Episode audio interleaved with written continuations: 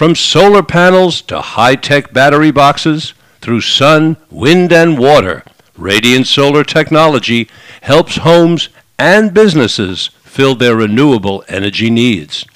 Information at 707 485 8359 and radiantsolartech.com.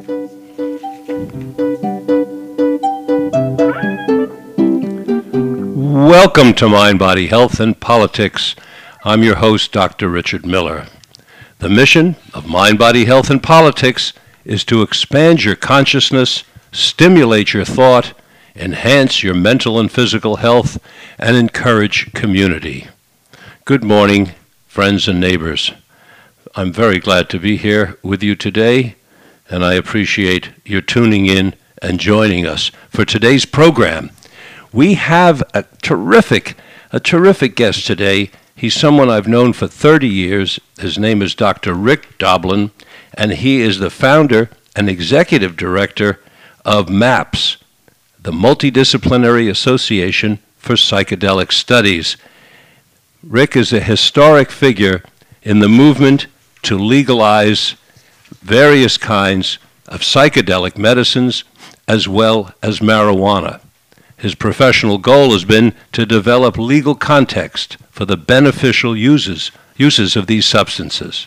So stay tuned, and we're going to have a terrific interview with Dr. Rick Doblin.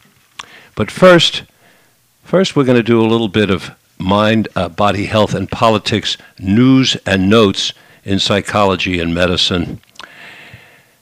Caffeine.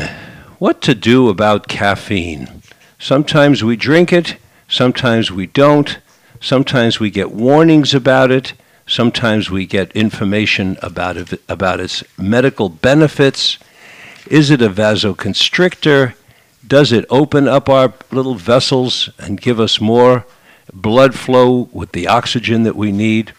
It's very confusing. A, a recent report comes out and it says that those who drank four or more, four or more cups of caffeinated coffee a day were 52% less likely to have a recurrence of cancer or to have died than those who never drank coffee.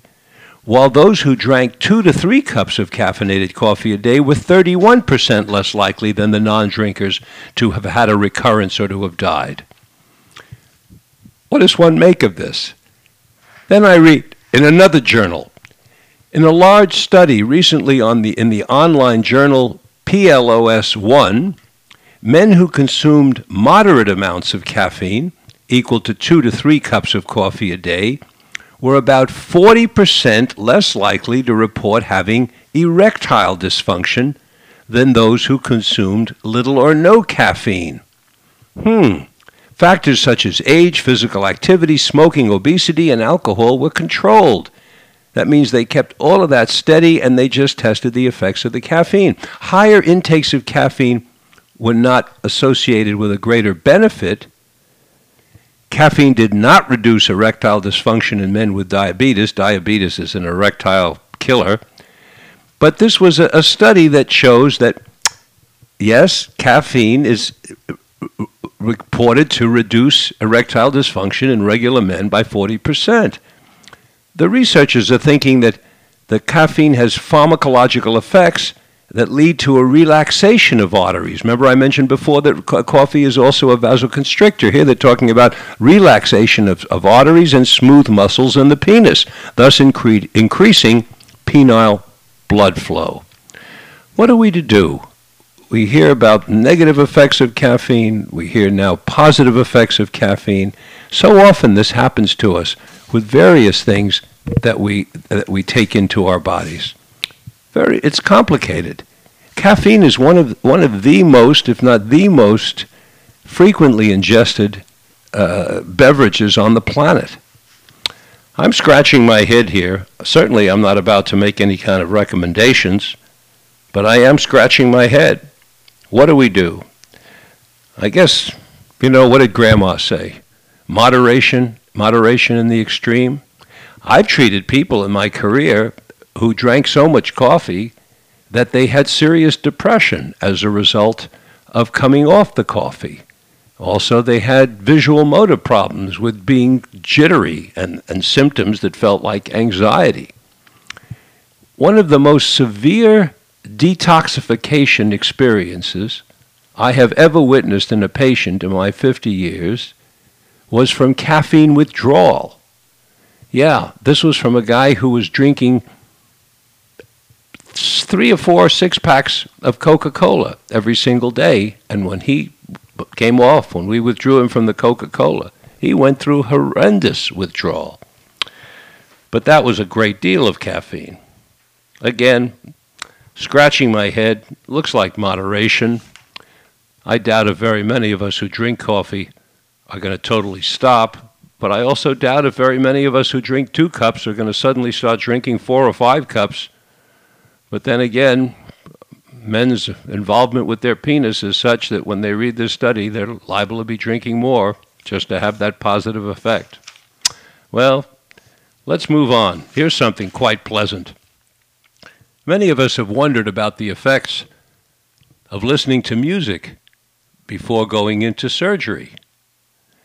Here's a study that indicates that those who listen to music before and even while they're under general anesthesia have less anxiety and need less pain medication during recovery than those who did not. And this was a large study in Lancet, one of the most prestigious, if not the most prestigious, uh, medical journal in England. They found that Studies covered various kinds of musical genres, timing, delivery methods, speakers, headphones, etc., etc. And they followed procedures ranging from routine colonoscopy to open heart surgery. They measured the length of stay in the hospital, the amount of pain medicine the people took, and much more. Music was associated with a 20% reduction in postoperative pain. That's quite significant. A 10% reduction in anxiety and a significant reduction in the use of pain medication. It increased patient satisfaction slightly, but it did not affect the length of hospital stay. Hmm. Pain was reduced most when music was played before the operation, slightly less when played during the procedure, and least when played afterwards, but the difference in timing was not significant. Bottom line if you like music and find it calming, it might help a lot, said the senior author. My thought on this is hey, how can it hurt? It's music. When I've gone in for surgery, which I have perhaps too many times, I like to listen to Mozart going in, during, and coming out. I didn't know at the time about this reduction in pain and pain medication and anxiety, but I did know that it made me feel very pleasant going into surgery and after the surgery listening to the music certainly worth considering. Music is non invasive, has no side effects. Well, if you play it at a normal level, that is, I suppose it has side effects if you blast your ears out. But here's an easy way to potentially reduce your anxiety and use less pain medication and have less pain by just using music. Well, let's see, it's 10 after. I've got more news and notes, but we really want to get on to Rick Doblin. Dr. Rick Doblin, I've met him 30 years ago. He told me at the time when I met him at the Esalen Institute, I think it was roughly 1985, he said he was going to go and get his PhD and he was going to start a pharmaceutical company and he was going to dedicate his life to working on the legalization of medicines that have hitherto been illegal. He founded MAPS, the Multidisciplinary Association for Psychedelic Studies. It's a historic, a historic pharmaceutical company. Welcome to Mind, Body, Health, and Politics, Rick. Richard, it's great to be here, and thank you for such an introduction. Uh, I don't want to think of myself as historic yet. You're too young to be historic.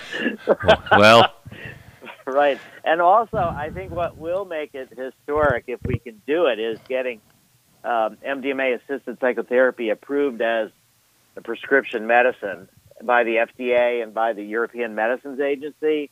And we're currently anticipating that'll happen in 2021. So I've got an awful lot of work to go before um, the word historic would really qualify.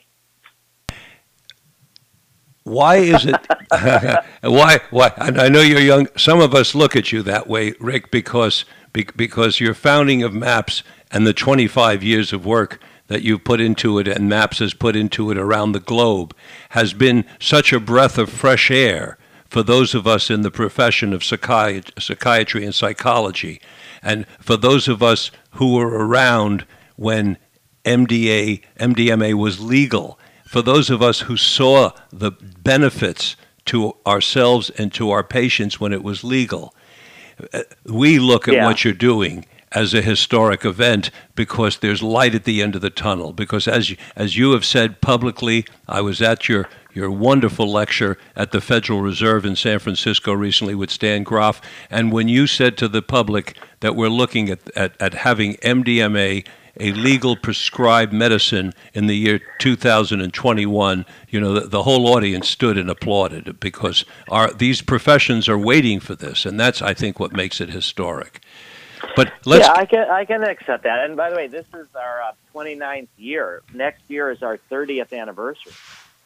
Because I, I started MAPS in 1986, uh-huh. uh, one year after MDMA was criminalized in 1985 and and actually we're thinking about for the 30th anniversary of um, having an event in the Bay Area where what we'd like to do is follow the gay rights movement, where what they achieved was a lot because people came out and said that they were gay instead of hiding in the shadows.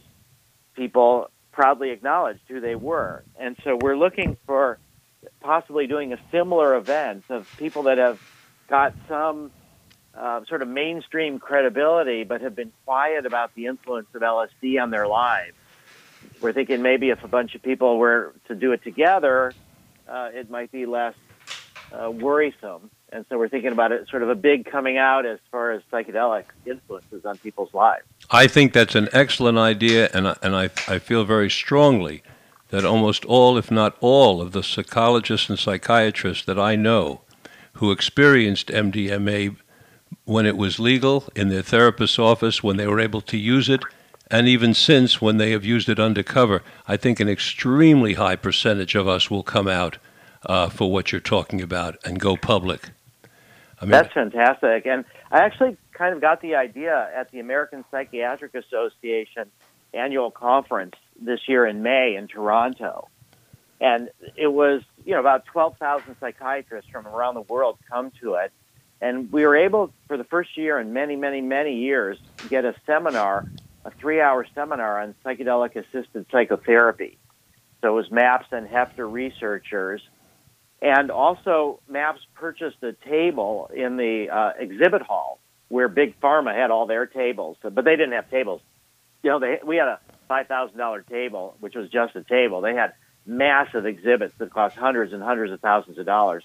So we kind of felt like we had arrived with this seminar and our little table, but what we didn't predict was fantastic. The president of the American Psychiatric Association, who's president just for one year, and the last thing they do is preside over the conference that they've organized the prior year. The president put on the schedule, and there, there's 10 or 15 things going on at any one time, but he put on the schedule an interview that he did with Ram Dass. And it was an hour and a half with uh, discussion after this interview, and we were shocked to see that Ram Dass was having an honored place at the American Psychiatric Conference. Ram Dass being a psychologist, not a psychiatrist, and being associated with Tim Leary and Ralph Metzner at Harvard with the psychedelic research. But during the interview, the president, the sitting president of the APA, announced that when he was 19 years old, he took LSD and he had a profound spiritual experience, dropped out of college, traveled around, studied Zen, became kind of an itinerant Zen monk begging, and, and then eventually had a dream that told him to become a psychiatrist. And he was basically saying that LSD was responsible for him to become a psychiatrist, and he kept this quiet. This was now, he's 65 years old, and at the pinnacle of his career, he felt safe enough to acknowledge the role of LSD in his life. And that's why I think you're going to get tremendous support from psychologists and psychiatrists in going public because there are so many of us, Rick, who are in our late 60s and 70s, like myself, who are old enough to have been administered these medicines while they were still legal.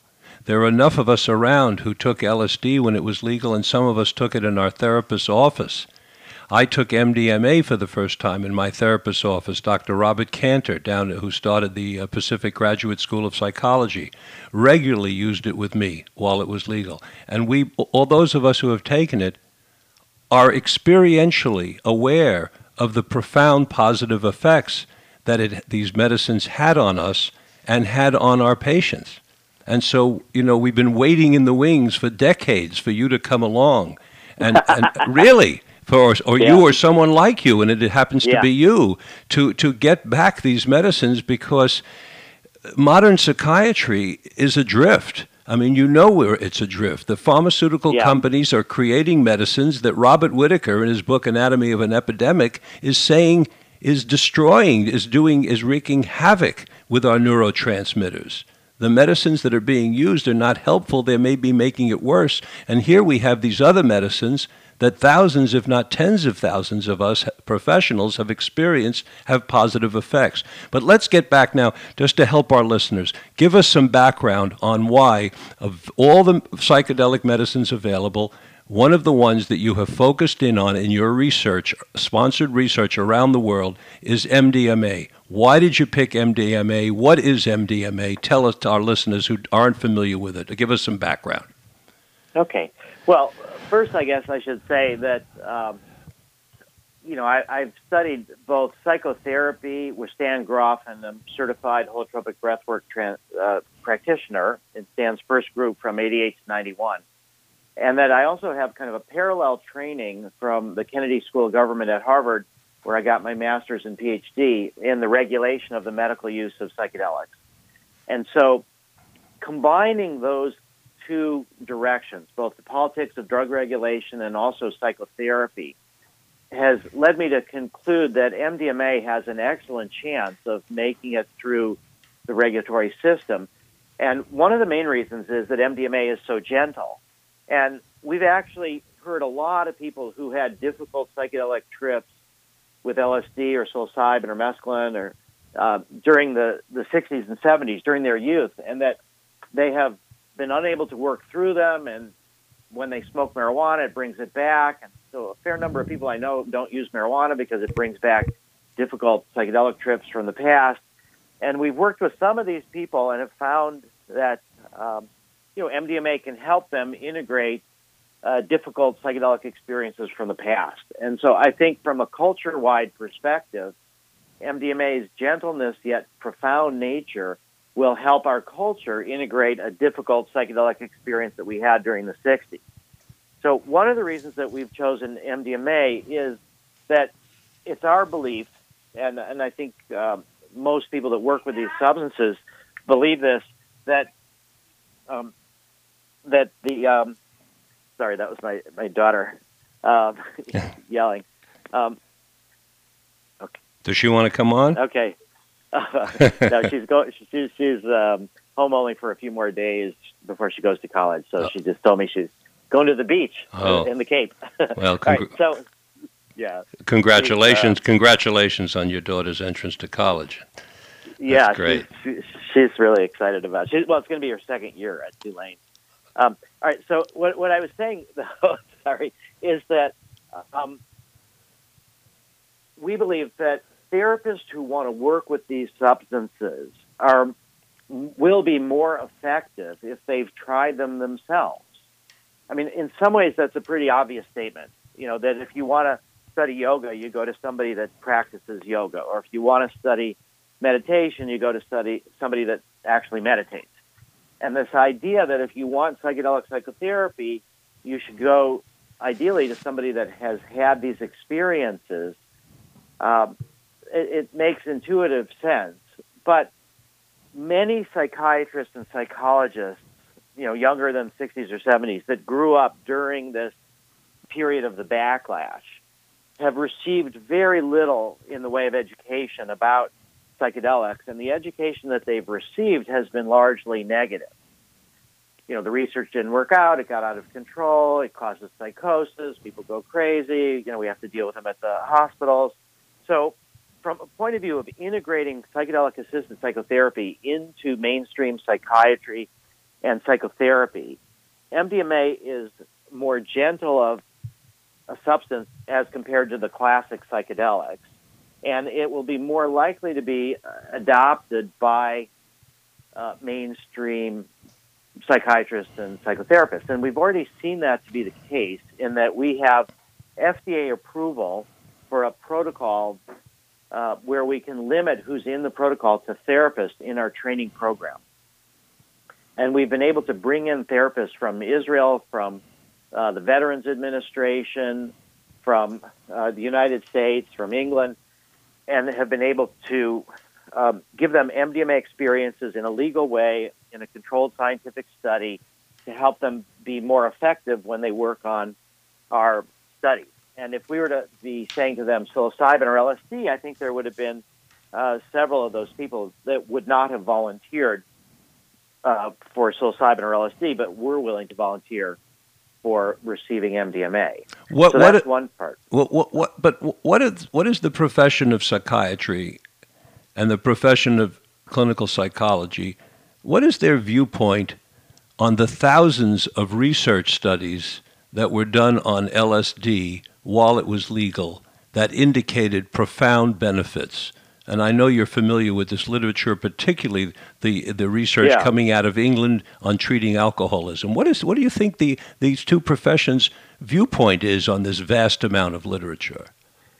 Well, I I think the the consensus is that there were some remarkable recoveries, but that when you look at the evidence, there tended to be um, flaws with the methodological design, in the in ways of modern understanding of randomized placebo-controlled double-blind studies.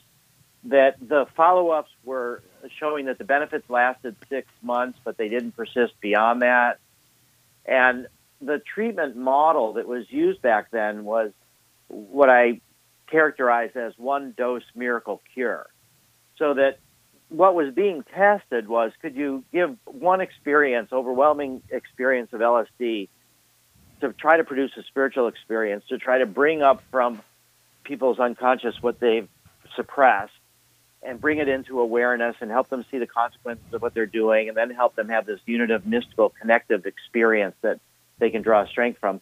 And then could that be sufficient, oftentimes without aftercare programs, to help people start a new life and refrain on a long term basis from alcoholism? Right. And while it did work with some people, what the, the whole treatment model was unrealistically idealistic in the sense that it was this one dose model. And what we understand now is that, you know, to really change deep seated um, patterns of addiction or personality patterns or pains and depressions and anxiety, it usually takes more than one session. And it takes a lot more focus on the integration process. So I think when people look back at the evidence from the prior study, it tends to get dismissed as being, um, you know, a psychedelic afterglow, but with, um, you know, but it faded over time. So And we- so e- e- Mhm. even one dose, if one dose can, on average, help people for six months, that's phenomenal.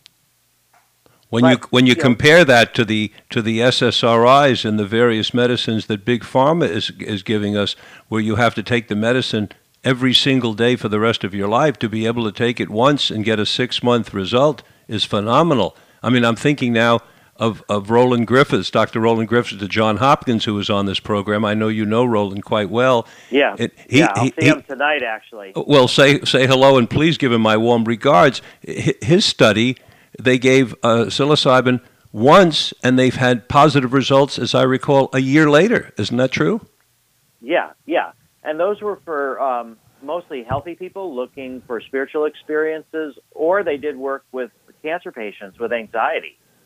And so the, I, I think the research from the past suggests several things. It suggests that LSD can be given safely, that the classic psychedelics can be given safely, that there is preliminary evidence of efficacy sustained over a relatively short period of time, and that with a more rigorous methodological design of studies and um, more focus on the integration process, that these substances could be remarkable new addition to psychiatry. But one of the things that you said before, I think, is really pertinent here, which is that the pharmaceutical industry has kind of captured psychiatry, and many psychiatrists don't even study psychotherapy at all. They are agents of the pharmaceutical industry and prescribe medication. They have 15 minute appointments with their patients to adjust medication, but they don't really understand psychotherapy. And also, we've seen that psychoanalysis has had a lot of assumptions that are not scientifically verified, and the talking cure only goes so deep for a lot of people. And so that model has also been uh, fallen into disrepute among psychiatrists, and that has left them unprepared for psychedelic assisted psychotherapy because they really have to hone their skills in the psychotherapeutic process. And that's what we're basically trying to do is introduce a new model that some psychiatrists and psychotherapists will be willing to do. And it's more labor intensive in the short run, mm-hmm. but it has benefits that will be both easing suffering and uh, costing less money in the long run. But getting uh, these drugs approved by the FDA, the European Medicines Agency, then getting insurance companies to cover it, you know, we still have a lot of challenges. But the reason that MDMA is what we settled on is that it will be an easier rollout to psychologists and psychotherapists. And we had to think about what is a patient population that would appeal to the American public and help us get over the misinformation of uh, the prohibitionists who funded you know thousands and thousands of studies about the risks of MDMA or the risks of these other drugs. And how is it that we can sort of both do the proper science that's required by FDA and also gain the political support that's really required to keep this research moving forward. And then once it comes time to FDA evaluating the data, that would permit the, the head of the FDA to say, yeah, I approve this. Mm-hmm. And so for MDMA, we've noticed that the things that it does, it um, reduces activity in the amygdala, the fear producing portion of the brain. It increases activity in the frontal cortex where we put things in association. It stimulates serotonin, dopamine, and norepinephrine release. And it also releases oxytocin and prolactin, the hormones of nurturing and bonding. And in contrast, PTSD uh, reduces activity in the frontal cortex and increases activity in the amygdala.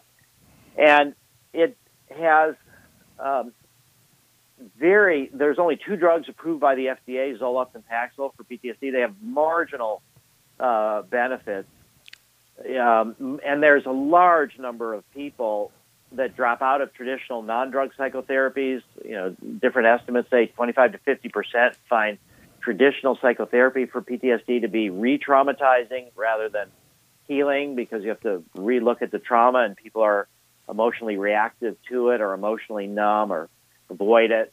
So that what we have is also because of the blunders in our foreign policy and the war uh, in Iraq that was, you know, the unnecessary war in Iraq, that, that we have um, a large number of veterans with post traumatic stress disorder that have failed to obtain relief from the currently available uh, medications or pharmaco or psychotherapies that are um, being provided by the VA. Last year, it was somewhere in the neighborhood of $6 billion that the VA spent just on disability payments to um, about 300,000 veterans with PTSD. And that's an annual figure that increases over time.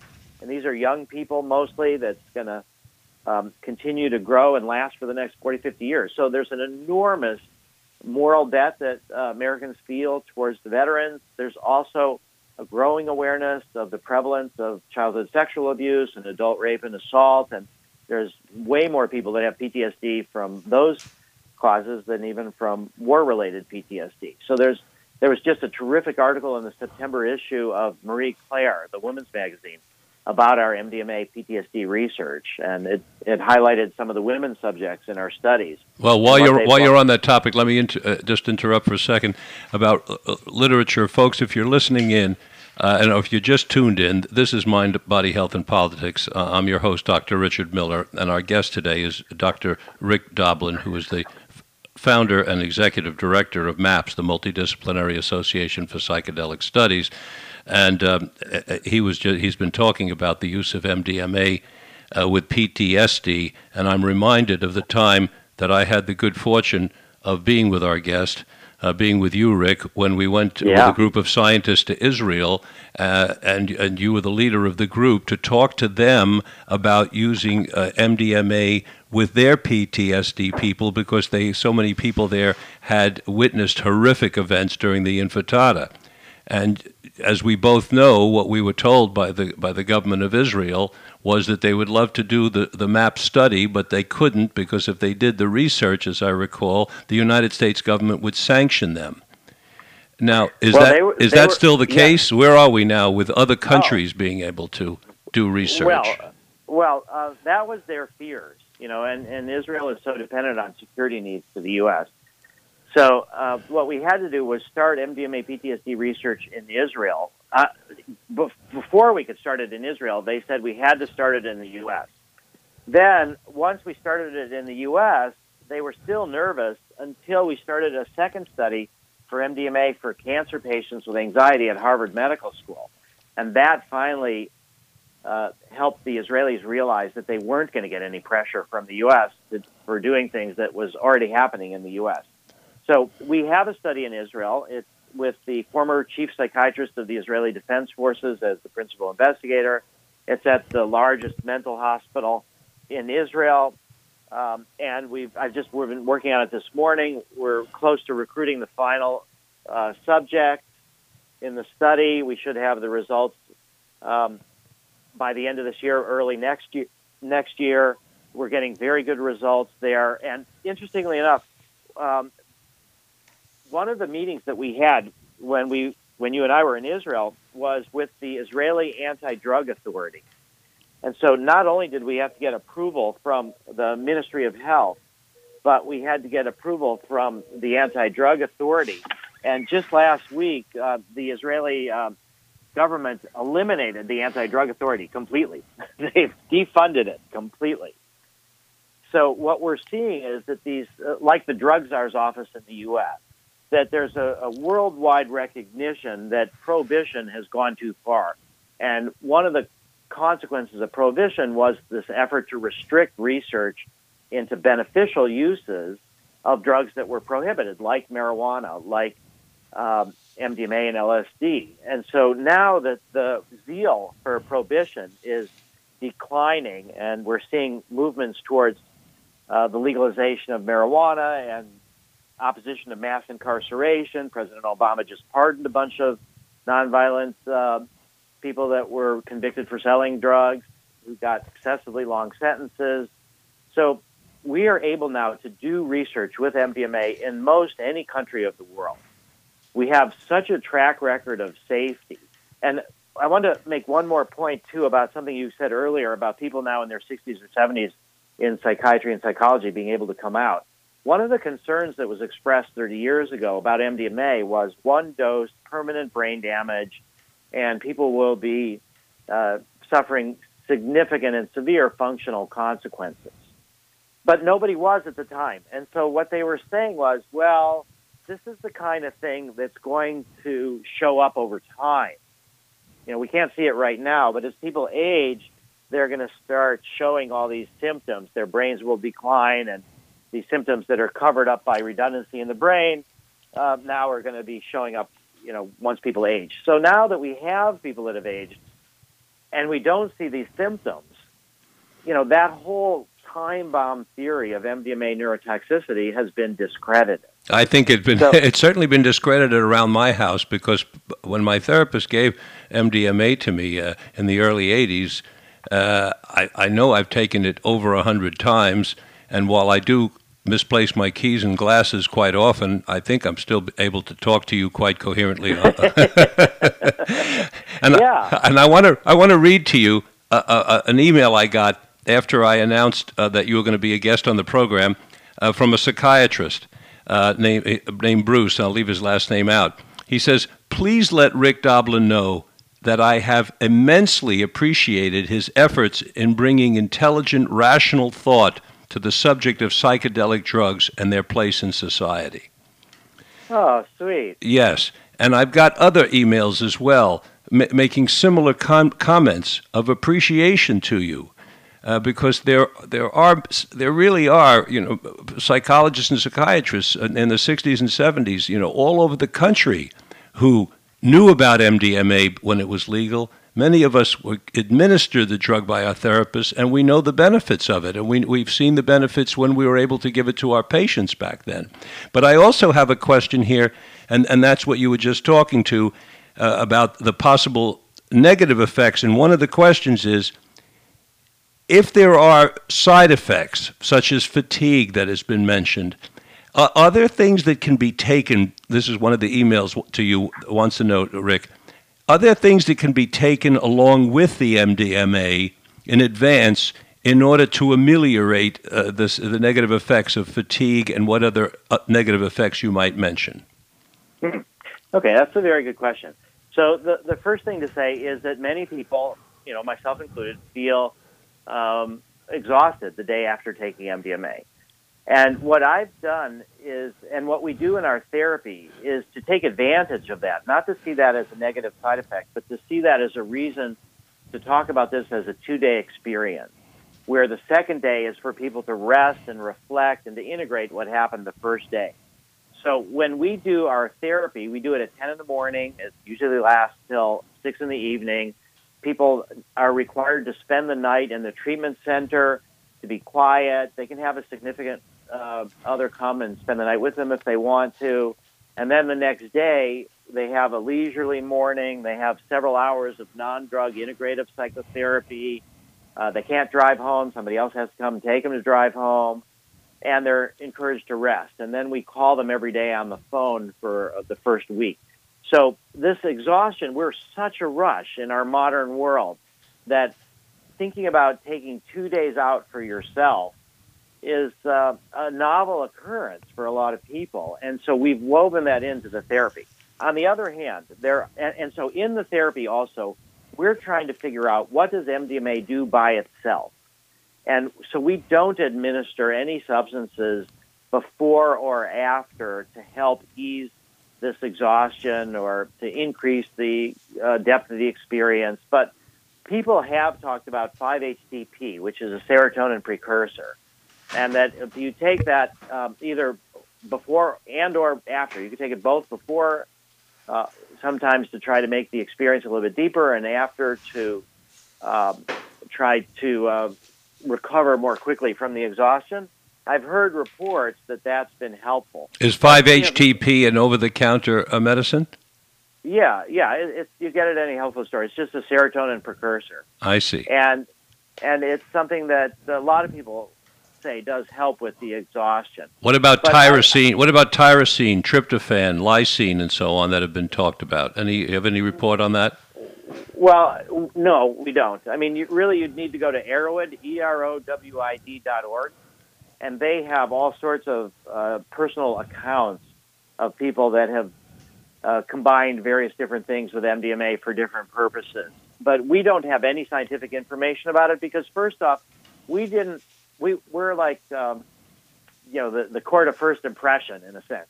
So that even though there's massive experience from you know tens of millions of people that have done MDMA, all of that has taken most of that has taken place outside of experimental context. And so when we negotiate with FDA and European Medicines Agency, we've been um, instructed to just assume we know nothing and then start from the beginning and the ground up. So we didn't want to assume that uh, we needed to treat the side effect. We wanted to see how strong the side effect actually was. And it, it turns out in our model, it's not much of a problem for people because when you take it during the night at a party and then you go do stuff the next day and you know you don't eat properly you don't drink properly you know people are more exhausted but we, we find that people welcome the time out the next day to reflect and that's an integral part of our treatment but but there sure is a lot to be learned about combining it with this this and that but we don't have any direct information mm-hmm. on that you said something there a couple of things that i want to comment on And one is you, you pointed out that in our very busy uh, modern lives, taking two days is a really big deal. Two days for personal growth has become a really big Yeah. deal. There was an article recently that I refer all of our listeners to in the New York Times about workplace practices at Amazon. Uh, and there was an important piece of research that was done at Amazon.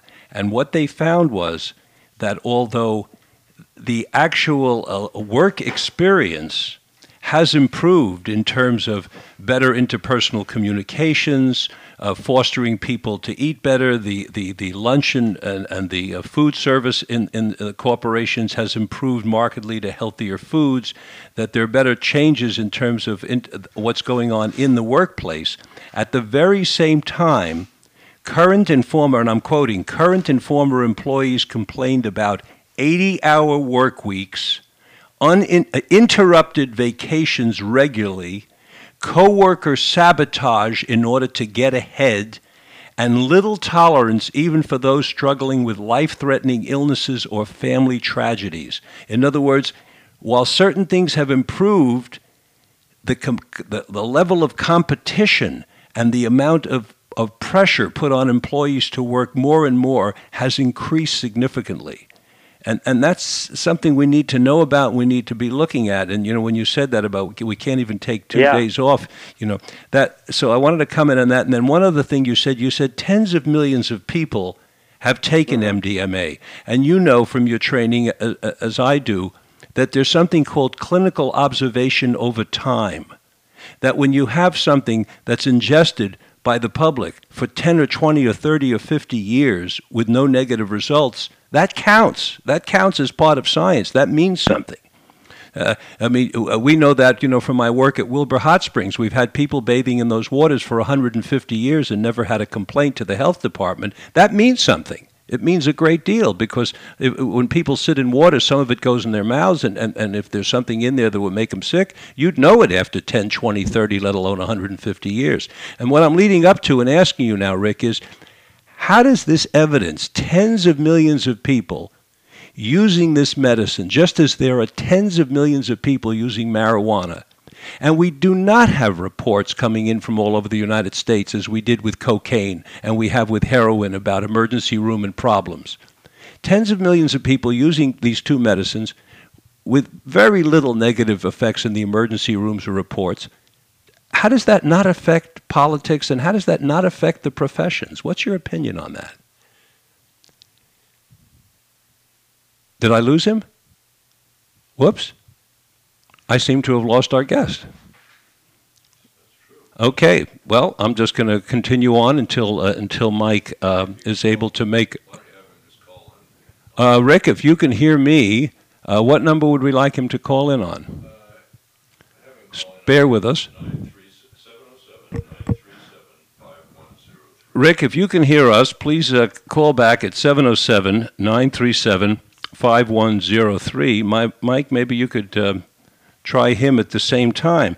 So you understand, uh, my dear friends and list- uh, listeners, what I'm asking here, and I think it's a it's an important question, which is how can you know, how can tens of millions of people be taking something safely and not have it affect the profession? Rick, are you back? No, he's not back. And you know, we, we know when things are dangerous. I mean, you take a little tiny bit of rat poison or a little tiny bit of arsenic or a little tiny bit of something that gives you the runs, and you know it immediately. Here we have a situation where we have tens of millions of people. 23 million people have taken LSD. Uh, we had a report on it. And, and I'm really wondering how is it that that has so little effect for so long? And I think part of the answer is that unfortunately, the government, very often, our government and many governments, are influenced more by morality and ideology than they are by science. Are we still trying to get Rick back on? Uh, no, I can't hear him at all. So th- these are questions, important questions for us to be asking ourselves. Um, by the way, uh, Rick Doblin, who we cannot get back on for some reason, uh, has been profiled in a book uh, by Tom Shroder, who was the editor of the Washington Post for a while, an important position. And Tom wrote a book uh, that uh, called Acid Test, and uh, I think it's worth you taking a look at. I interviewed Tom Shroder about the book uh, on this program, and you can find a an archive um, of the interview by going to mindbodyhealthpolitics.org. I repeat, mindbodyhealthpolitics.org, or you can go to Psychepedia. That's P S Y C H E P E D I A, psychepedia.org, to find the, um, the archives of the program. And thank you for bearing with us as we're dealing with some pre- uh, technical problems here. Uh, we lost our guest. I see the phone is flashing over there as well, Michael. Can you you can see it? We're trying to get him back on. Let's see what we can do here. Hello.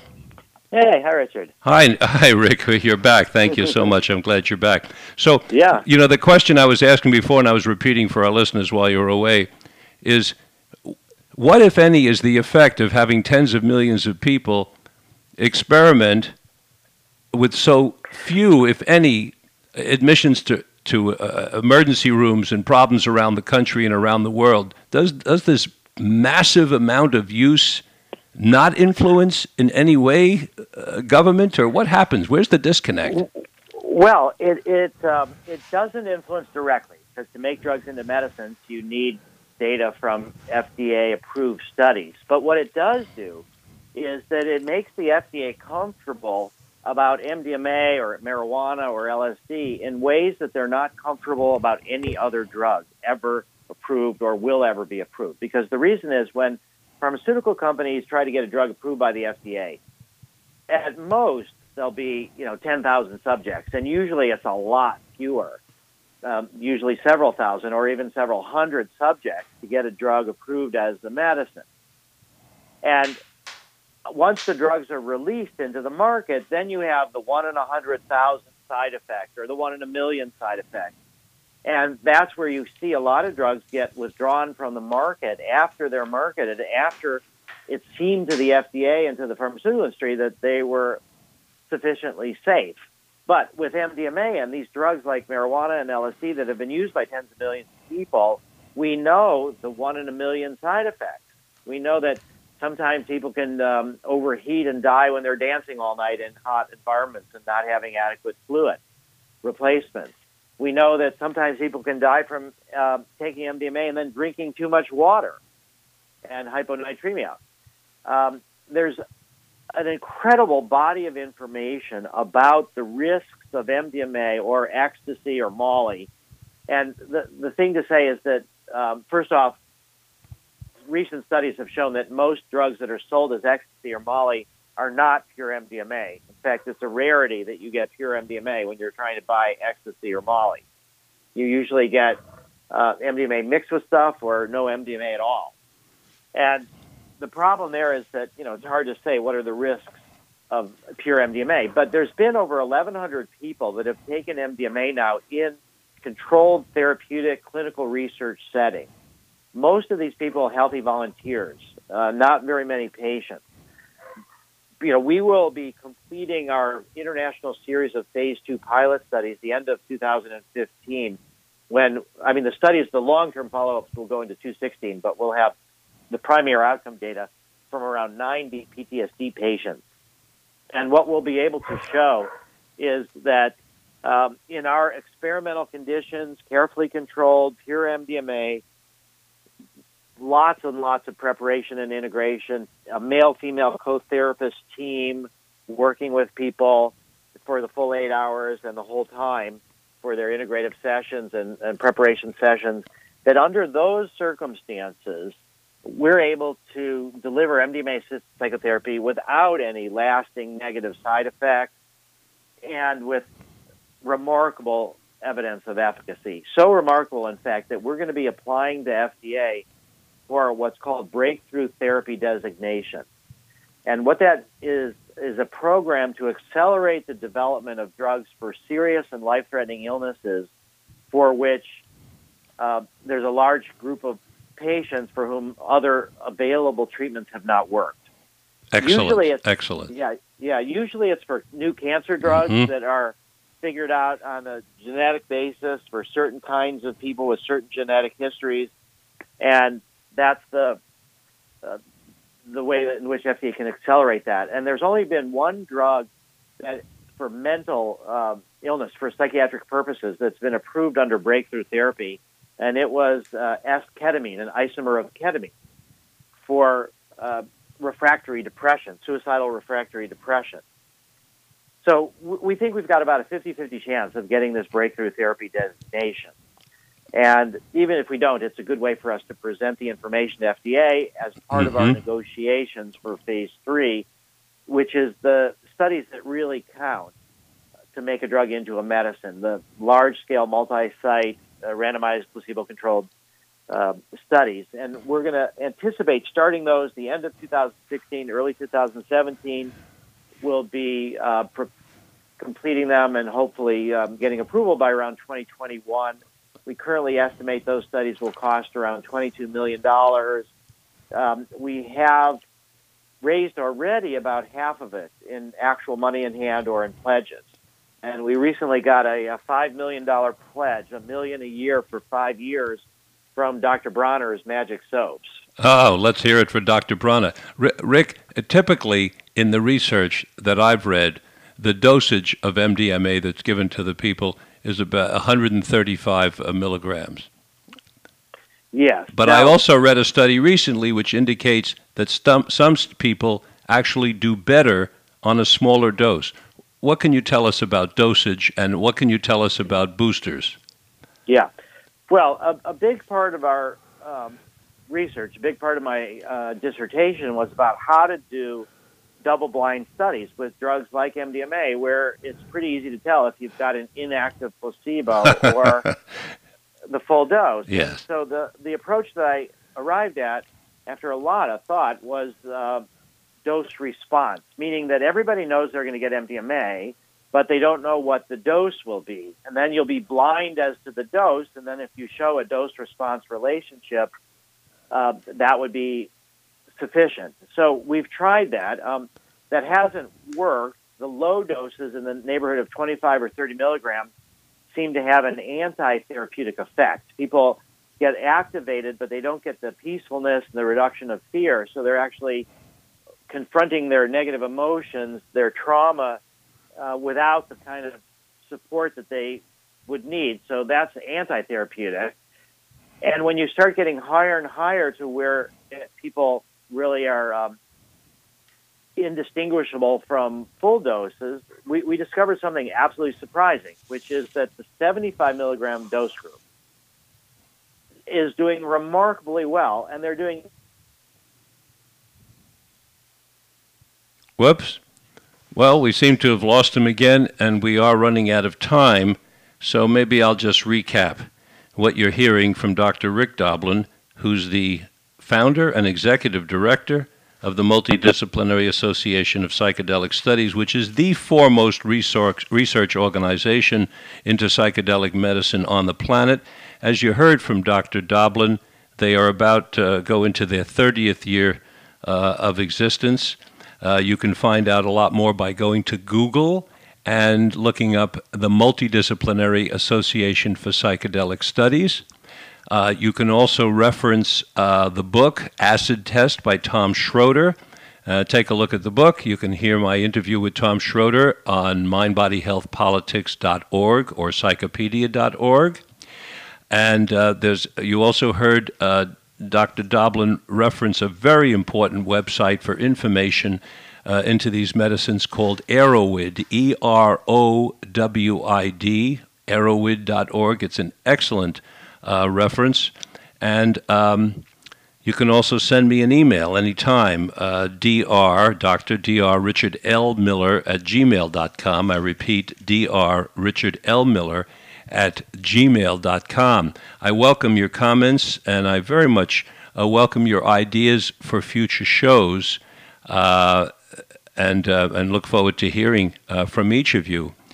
Um, upcoming shows that I wanted to talk to you about. Um, We're going to be having uh, a distinguished professor on in October, Nick Cozzi, who comes from us to us from the University of Wisconsin, and he's done a lot of original research in LSD.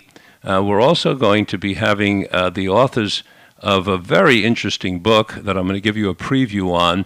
Uh, it's called A Billion Wicked Thoughts. And uh, these are two uh, computational uh, PhD uh, sociologist. What is a computational sociologist? It's a person who, instead of interviewing people, mines the internet for what people are actually doing. And what these people have done is a massive piece of research, perhaps as big as or bigger than anything since the Kinsey report about 60 years ago. They've uh, done a massive piece of research into what is it that the United States is looking at when they look at pornography just where are they going, what sites, what are they doing, and instead of interviewing people and having to rely on whether people are telling the truth or not, they got access to where the American public is actually going. So this is going to be a very, a very exciting and interesting uh, interview coming up. So we're reaching the end of our time today. I thank you so much for joining us and being here and listening in. I, I welcome your thoughts on the program. Uh, I thank you so much for listening to today's broadcast of Mind, Body, Health, and Politics, which is made possible by our KZYX staff and our in studio engineer, my friend Mike Delora. Kindly join us again in exactly two weeks at 9 o'clock Pacific Standard Time. Until then, this is Dr. Richard Miller reminding you that good health is worth fighting for, and it's essential for life, liberty, and the pursuit of happiness.